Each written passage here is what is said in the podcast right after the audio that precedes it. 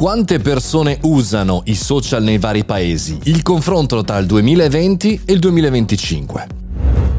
Buongiorno e bentornati al caffettino, sono Mario Moroni e vi do il benvenuto all'interno del nostro podcast quotidiano dedicato alla tecnologia, all'informazione e anche dei confronti, anche dei ragionamenti. A proposito, oggi parliamo di social ma parliamo di numeri. Quante persone usano i social network nei vari paesi a livello mondiale? E poi, quali dati ci aspettiamo tra il 2020 e il 2025? Quale variazione ci sarà?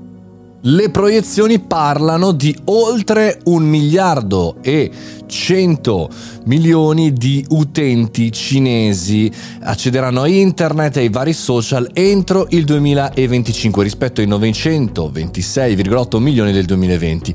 Per cui la Cina ha quasi il triplo degli utenti dell'India, eh, che è al secondo posto, tra l'altro, come utenti a livello mondiale. Quindi numeri che fanno spavento, contando che gli stessi utenti cinesi, per scelta del governo, come sappiamo, non possono accedere che ne so, Facebook, Instagram, Twitter e le altre piattaforme molto popolari che già conosciamo. E quindi quale sarà la variazione invece negativa? Beh, pensate che il paese a livello mondiale che crescerà meno sarà la Germania, che dovrà passare dai 44,48 milioni di utenti a 45,41.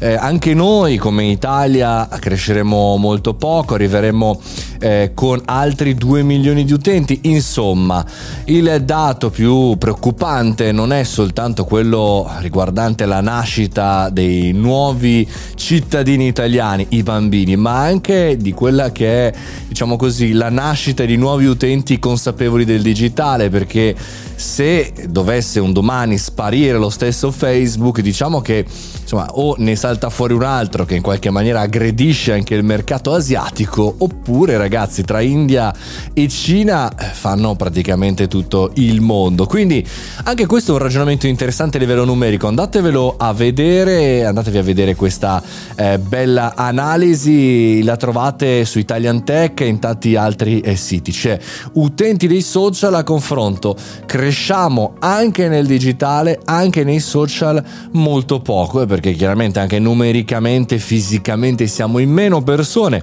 ma anche perché abbiamo un digital divide anche qui molto importante. Ricordiamoci il dato che ci dicevamo qualche tempo fa riguardo allo smart working e alla scuola da casa. Il 30% delle famiglie italiane non ha un computer, il 40% se consideriamo il centro e sud Italia. Sono numeri che fanno spavento per questo fine 2021 e altrettanto anche la crescita sociale. Ricordiamoci che essere su un social non equivale a essere attivo su un social. E quindi se oggi dovessi chiudere questa puntata con una sola parola direi globalizzazione, non soltanto quella dei mercati, non soltanto quella dei popoli, ma anche quella economica dei social e del digitale, perché siamo nell'era della percezione.